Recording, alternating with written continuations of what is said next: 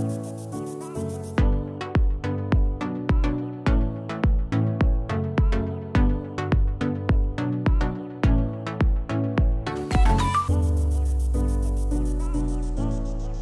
morning. We are continuing today. Oh, I'm John Malella, by the way, those of you that don't know me, one of the elders here at Gateway. We're continuing in our series, Rescued. There it is on the screen. And we're going to be talking today about Moses, uh, one of uh, God's uh, special, special people uh, chosen for an immense task. And what we're going to look at today is just how that interaction worked when uh, God said, Tag, you're it. And we're going to look at Moses' reaction, and I think there's going to be some good stuff for us to, to take away. So uh, we're going to we're going to jump right in. We're in Exodus chapter 3, uh, verses 1 through 22. If you have a Bible, I encourage you to, to look at that. Um, uh, those of you that are watching from home, welcome. Uh, hopefully, where you are, you're enjoying some uh, spring, spring weather also, like we are here in Northern Virginia. I'll try to make eye contact with you as well as the rest of everybody here.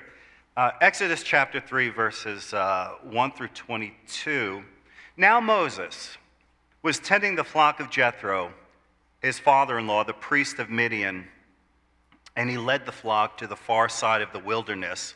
And he came to Horeb, the mountain of God. There the angel of the Lord appeared to him in flames of fire from within a bush. Moses saw that though the bush was on fire, it did not burn up. So Moses thought, I'll go over and see this strange sight, why the bush does not burn up. When the Lord saw that he had gone over to look, God called to him from within the bush, Moses, Moses. And Moses said, Here I am. Do not come any closer, God said. Take off your sandals, for the place where you are standing is holy ground. Then he said, I am the God of your father, the God of Abraham, the God of Isaac, and the God of Jacob. At this, Moses hid his face because he was afraid to look at God. The Lord said, I have indeed seen the misery of my people in Egypt. I've heard them crying out because of their slave drivers, and I'm concerned about their suffering. So I have come down to rescue them from the hand of the Egyptians and to bring them up out of that land into a good and spacious land, a land flowing with milk and honey, the land of the Canaanites, Hittites, Amorites, Perizzites, Hivites, and Jebusites. And now the cry of the Israelites has reached me, and I have seen the way the Egyptians are oppressing them. So now, go. I am sending you to Pharaoh to bring my people, the Israelites, out of Egypt. But Moses said to God, Who, who am I that I should go to Pharaoh and bring the Israelites out of Egypt? And God said, I will be with you, and this will be the sign to you that it is I who have sent you. When you've brought the people out of Egypt, you will worship God on this mountain. Moses said to God, Suppose I go to the Israelites and say to them, The God of your fathers has sent me to you, and they ask me, What's, what's his name? Then what shall I tell them? We're going we're to stand for this part, if, if, uh, if you could, out of reverence for God's word. God said to Moses, I am who I am. This is what you are to say to the Israelites I am has sent me to you. God also said to Moses, Say to the Israelites, The Lord, the God of your fathers, the God of Abraham, the God of Isaac, and the God of Jacob, has sent me to you. This is my name forever, the name you shall call me from generation to generation. Go, assemble the elders of Israel, and say to them, The Lord, the God of your fathers, the God of Abraham, Isaac, and Jacob, appeared to me and said, I have watched over you and have seen what has been done to you in Egypt, and I've promised to bring you up out of your misery into the land of the Canaanites, Hittites, Amorites, Perizzites, Hivites, and Jebusites, a land flowing with milk and honey. The elders of Israel will listen to you. Then you and the elders are to go to the king of Egypt and say to him, The Lord, the God of the Hebrews, has met with us. Let us take a three day journey into the wilderness to offer sacrifices to the Lord our God. But I know that the king of Egypt will not let you go unless a mighty hand compels him. So I will stretch out my hand and strike the Egyptians with all the wonders that I will perform among them. After that, he will let you go. And I will make the Egyptians favorably disposed toward this people, so that when you leave, you will not go empty handed. Every woman is to ask her neighbor, and any woman living in her house, for articles of silver and gold, and for clothing, which you will put on your sons and daughters, and so you will plunder the Egyptians. You may be seated. So, where are we in our story? Well, by the time of this scene, Moses is about 80 years old. And he has spent the last 40 years doing the unglamorous work of tending sheep in the desert hills of East Arabia. And did you notice? They don't even belong to him. They are actually his uh, father in law, Jethro's sheep. You know, Moses' life can be uh, kind of divided into three blocks of 40 years. So the first 40, Ed talked about a couple weeks ago, um, when Moses was the prince of Egypt, uh, educated, wealthy, powerful, and probably slated one day to become the Pharaoh, um, and had been looking at the oppression of his people and planned one day, mm, I'm going to fix this. I'm, I'm going to take over and I'm going to free my kinsmen, my fellow Israelites from, from slavery. You know, that was, that was his plan, and it was a good one. It was airtight. But in a heartbeat, he lost it all. He killed an Egyptian that was beating on an Israelite. Uh, he tried to cover it up, and he found himself running for his life, leaving everything behind his money, his power, his luxury, his reputation, and his future. Gone shattered in a heartbeat. That was the end of his first 40. And Moses spends his next 40 in the new normal. He's doing a job that Egyptians, let alone Egyptian royalty, uh, would consider absolutely beneath them. He's tending sheep. I love the phrase that Ed used a couple weeks ago in his sermon to describe this. He said, he said, God stripped away the Egyptian from the Egyptian prince, and then he stripped away the prince. So that's where we're at. So Moses is 80 years old now, and even though he's going to live longer than most people, he's an old dude. Uh, and he's been shepherding now for 40 years, and he finds himself out one day with the herd, and he's, he's kind of far from home, uh, from home base, from Jethro's home base. He's probably sought out some prime grazing land for the sheep, and he sees something odd. There's not much out in the desert to see. Uh, there's rocks, there's some small bushes, and he sees, he sees in one of these small bushes there's a fire. Mm. But the, the bush itself is not being incinerated. And he thinks, well, there hasn't been any lightning strikes or anything to cause the fire. Um, how is it that that bush is on fire and it's not burning up and burning away? His curiosity gets the better of him, and he walks over to see it. And little does he know, he's about to be launched into a life changing encounter with God that will not only rock his own life, but rock the life of the world. Let's pray. Lord, who is, um, who's equal to this? I mean, to, to even speak this, to preach this, to understand this. Even those of us, Lord, that have known you for, for years, we realize we're just beginners. I also realize, Lord, that we come to you today. We, we have the entire uh, spectrum of burdens and concerns. And I mean, some of us, God, we're so racked with anxiety and fatigue and other things we, we can barely pay attention. So I pray for us today, Lord, that you would. Um, we know you always work through your word. We know that. We pray today that this would be especially meaningful and powerful for us and that we would not leave here unchanged. That's my prayer, God, that we would not leave here unchanged. And it's in your son's name we pray. Amen. So Moses is at the bush and he hears a voice, and the voice calls out his name twice Moses! Moses! In ancient Semitic culture, to call someone's name twice is a way of expressing endearment. Uh, hearing his name twice would have assured Moses that he was speaking with someone who cared about him. And he responds with a simple phrase Here I am. Um, in, In Hebrew, which is the language that's, that's originally this was written in, that's under our English Bible, our English translation, it's Hineni. Um, why, don't, why don't you say that with me? Um, one, two, three. Hineni. Okay, I think one of you did that. Um, Hineni. Very simple phrase. It means, Here I am. Now you can say you know Hebrew. Here I am. There are six people in the Bible who answer God's calling their name with, Here I am uh, Abraham, Jacob, Moses, Samuel, Elijah, and Ananias in the New Testament. I mean, it's, uh, it, it's an all star team. The voice then tells him something odd. The voice says, Don't come any closer. Take off your shoes. This is holy ground. Don't come any closer because the ground is holy. We see one of the grand themes here of Exodus, the theme of holiness and presence what that looks like. Don't come any closer, Moses, not because you're going to somehow contaminate God or pollute God, but because God is holy. And what does that mean? It means He's other, He's so different.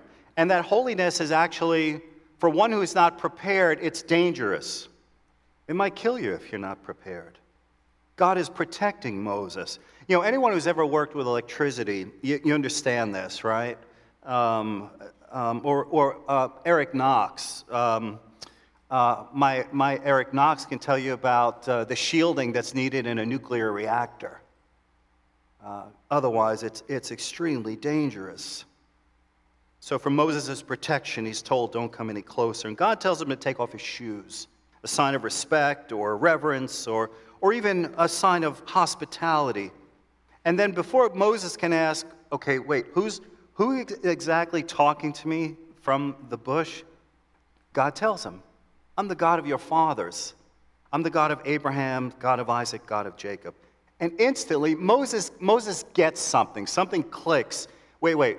So, the stories that I've heard um, about Abraham, you know, meeting, meeting God and, um, and, and, and Abraham's son Isaac also having encounters with God, and, and Jacob, uh, Isaac's son, you mean they're true? You mean they're true? The God of Israel is real. He's real. And once this hits home, Moses' first instinct is a very human one. He hides his face. In the ancient Near East, it was believed no one could see God and live. God is so powerful, so different, so other, that human eyes cannot behold him and survive. You know, this is a very human reaction. It's not just the ancient Near East.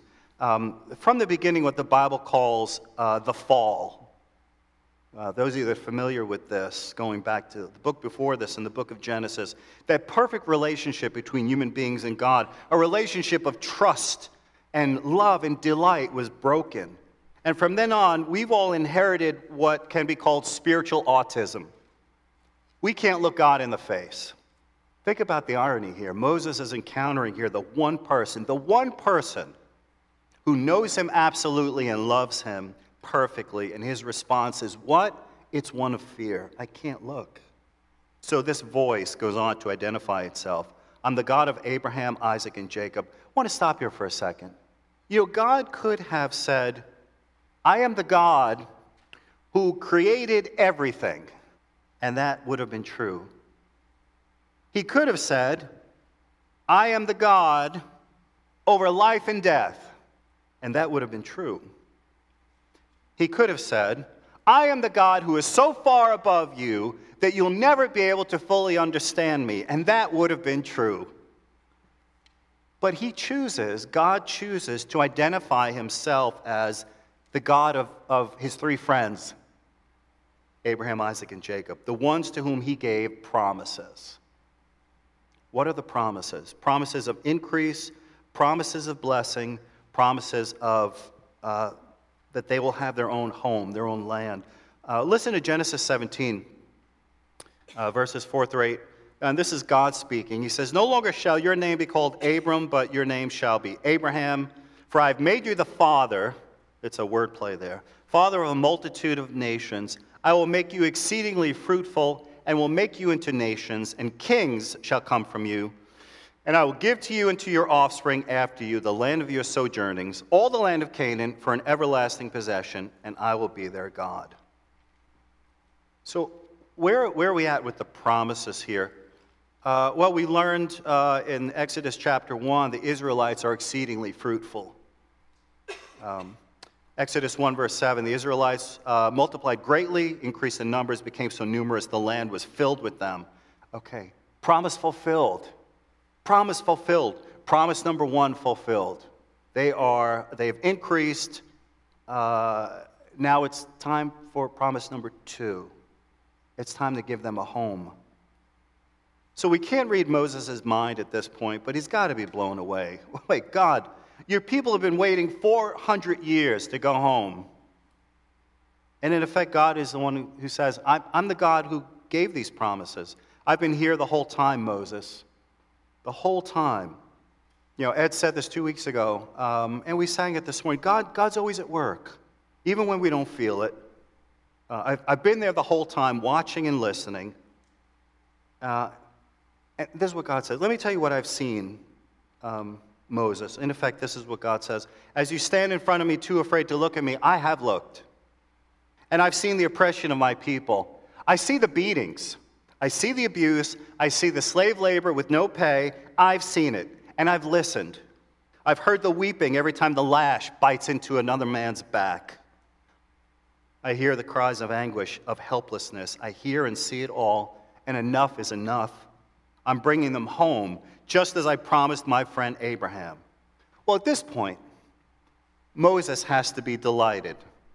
You can almost hear him cheering inwardly when God says, So I've come down to rescue them from the hand of the Egyptians and to bring them up out of that land into a good and spacious land, a land flowing with milk and honey. Moses has got to be thinking, Yeah, God.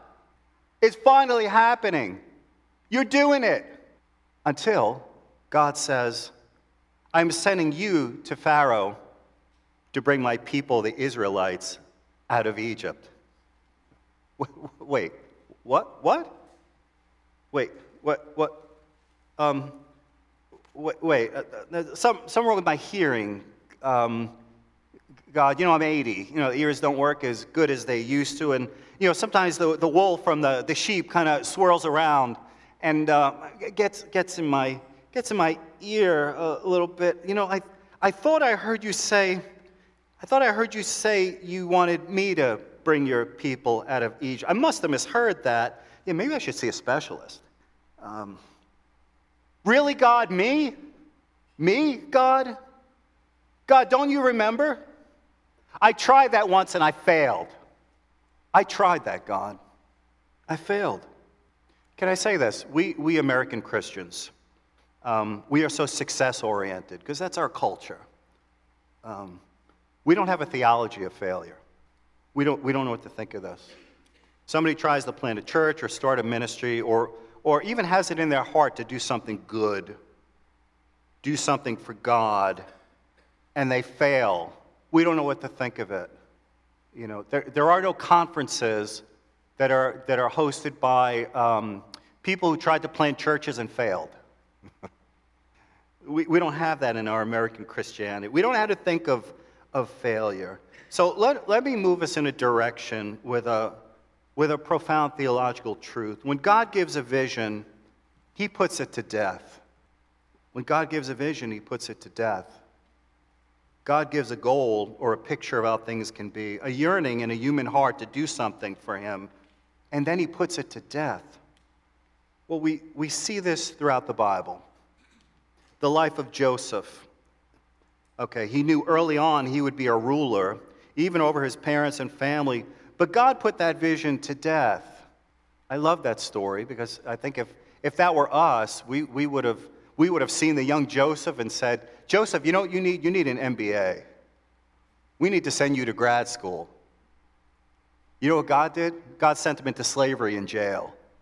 God put that vision to death.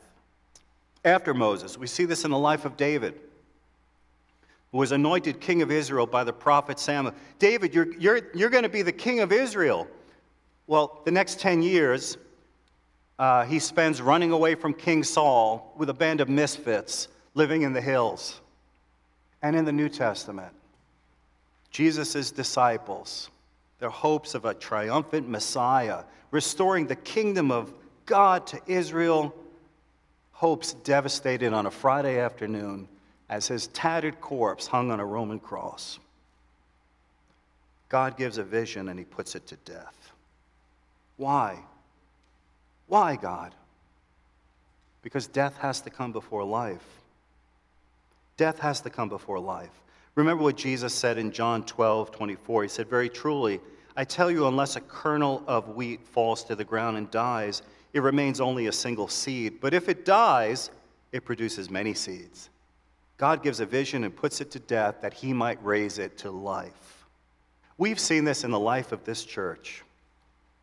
We have. The building that we're in. Okay. Do you know that this is the second building campaign? We had, we had one prior to this one. Um, now, we can look at the circumstances of that and say, well, uh, the, the, the economy tanked, the housing market tanked. Yeah, okay, that's, that's the outward circumstance.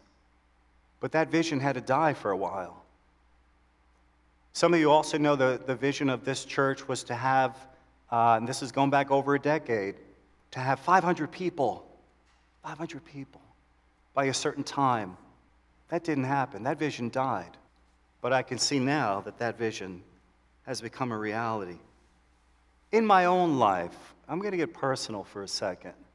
Um, I had a, a, vision to, to uh, plant a satellite of Gateway about a decade ago. Um, it hasn't happened. It hasn't happened. And you could, you could point to a variety of reasons for that. Um, well, maybe don't have the gifting, or maybe, you know, it wasn't the right time. Yes, and yes, and yes, and yes, and yes, but the, the bottom line is God gives a vision and he puts it to death so that he might raise it to life. So, to God's charge, Moses, I'm sending you to Pharaoh. Moses has a simple question Wait, who, who am I? Who am I?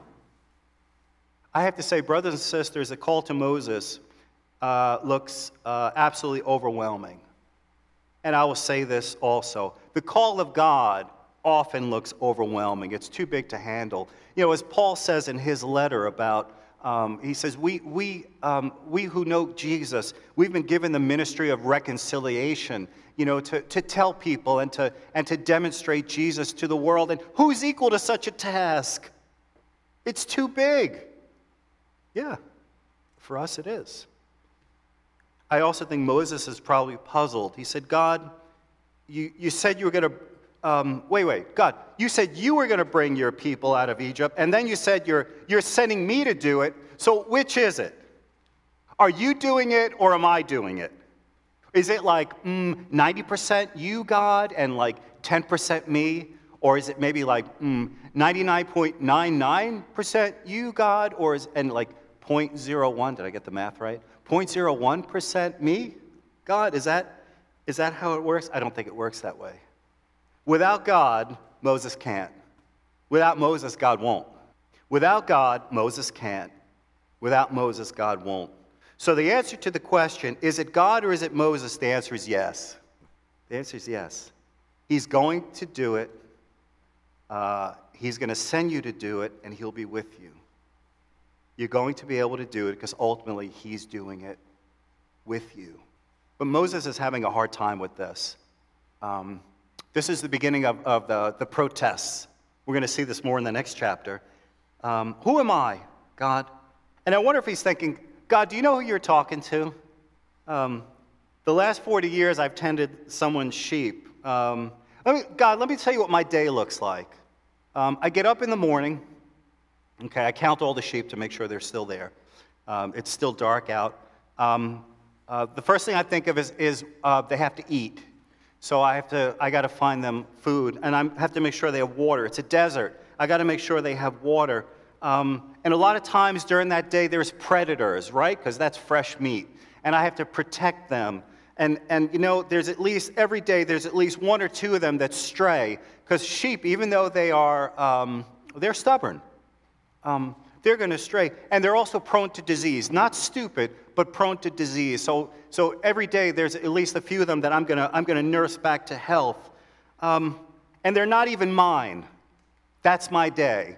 And I have done that over and over and over and over again for the last 40 years. Moses, do you realize what you've been doing for 40 years? You thought you were just tending sheep, you were being trained. You were caring for sheep that were not your own. You were feeding them, caring them, defending them. You know, that's exactly what you're going to do for the next 40 years with God's sheep, his people Israel. You'll be the one leading them, defending them, feeding them, giving them water. I've been training you. You know, brothers and sisters, do you, um, do you realize that you're being trained? You're being trained. We are being trained. You're being trained individually, we're being trained as a church. What does the training look like? Your training does not look like mine. What does it look like? It may look like a drudge job. It may look like a job where you labor in obscurity. It may be a tough marriage. It may be unwanted singleness. It may be a wayward child. It may be a physical challenge. And I don't say any of this lightly. I, please understand me. I don't say any of this lightly. I'm not glib about this. These are hard things. These are hard things, but they're part of, of our training. You are being trained for impact on the world. You're being trained to be and to do. To be like what? Well, to be like Jesus. God is building his son in you. Those of us who are connected to God through Jesus Christ, Luke tells us in his gospel that the student who is fully trained will be like his master. We are being trained for impact on the world. We're being trained. Now, if Moses gets this, he, he's not really showing that it's clicking because he instantly develops a case of what I call what ifitis. What ifitis? What if this happens, God? What if this happens? What if they don't believe me, God? You want me to go to the elders of Israel? I get it, which is cool, right?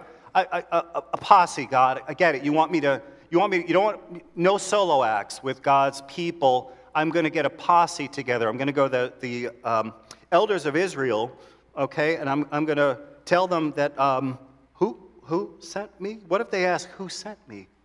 Moses said to God, verse 13, Suppose I go to the Israelites and say to them, The God of your fathers has sent me to you. And they ask me, Well, what's his name? Then what shall I tell them? God said to Moses, I am who I am. This is what you are to say to the Israelites I am has sent me to you. You know, the word translated I am um, in our English Bibles has four consonants in the Hebrew language uh, YHWH. Um, you, you, may have also heard it as uh, pronounced as Yahweh. Um, and in our English Bibles, that's the capitalized Lord. When you see L O R D capitalized in the Old Testament, that's, that's the word behind that. Um, Yahweh uh, can also be translated I am. I am who I am. Uh, could also, Moses could have also heard it as I caused to be because I caused to be. Was this new?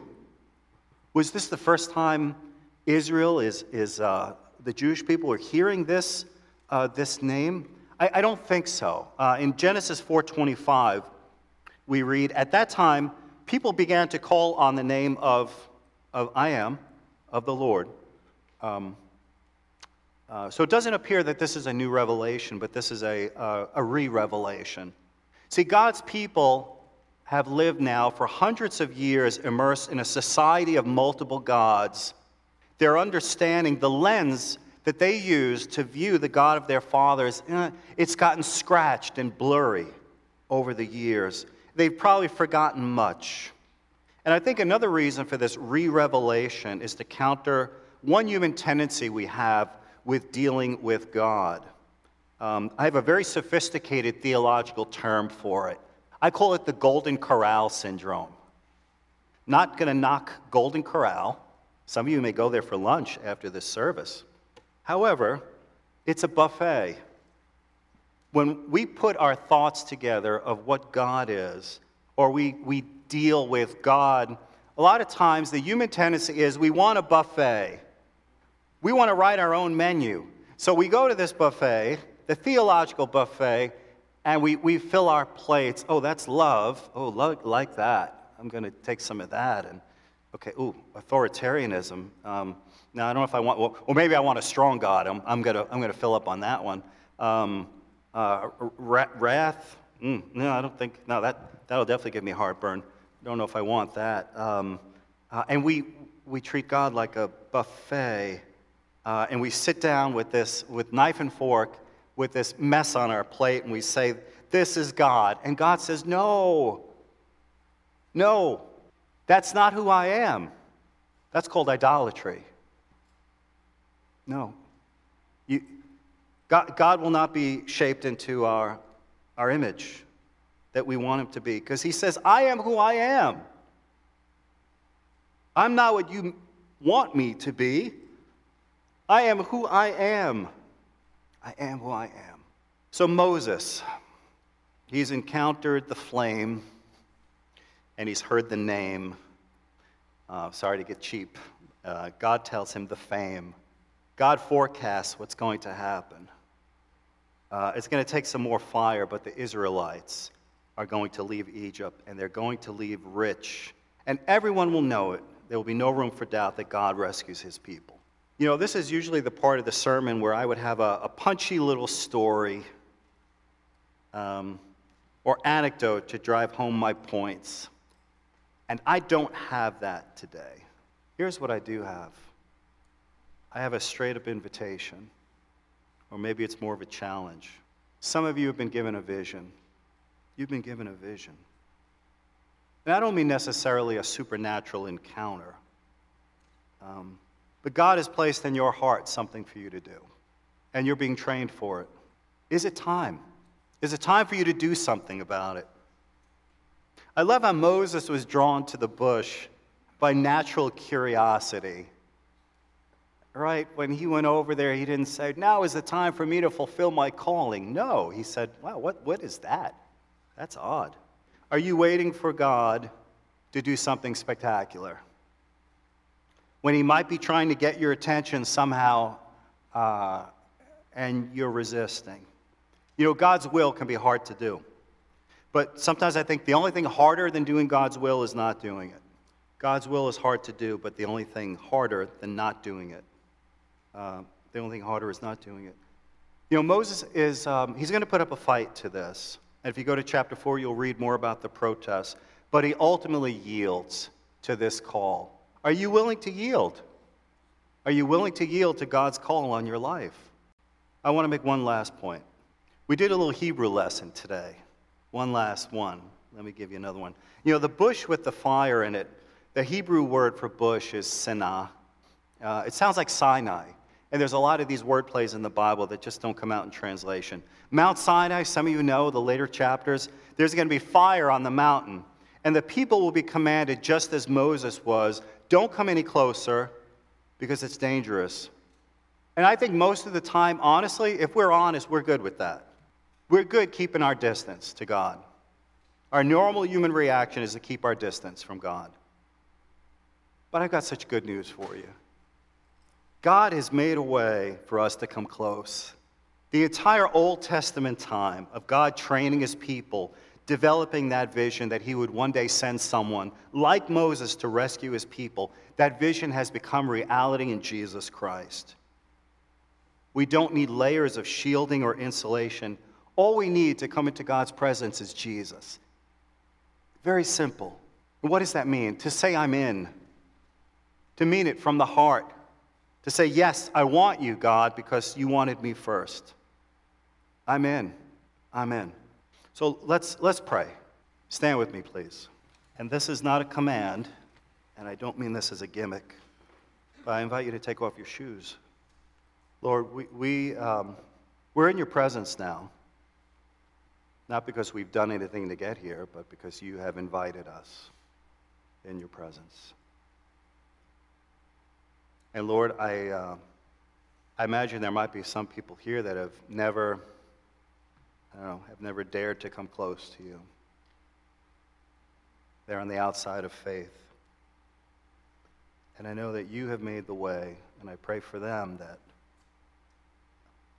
this would be the day for them. This would be the day that they step in. They step into the fire but it's a good fire. Lord, the rest of us, you have put calls on our lives. And our normal human reaction is to be afraid. Our normal human reaction is to cover our faces. Our normal human reaction is to say, Do you know what my day looks like? And we forget that you're, you're in those days. We, we forget that you are training us, Lord.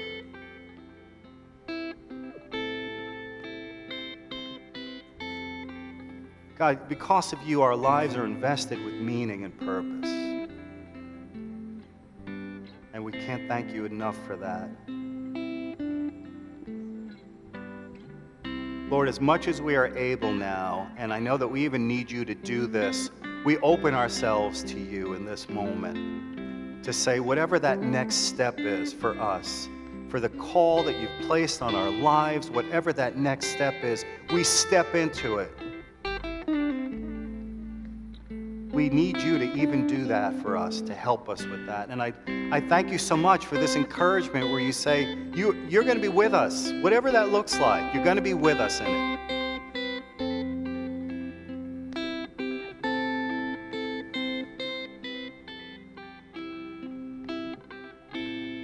Thank you, Lord. Thank you. You are, you are incredibly good to us. You don't waste a single failure or mistake. We thank you, Lord. In Jesus' name we pray. Amen.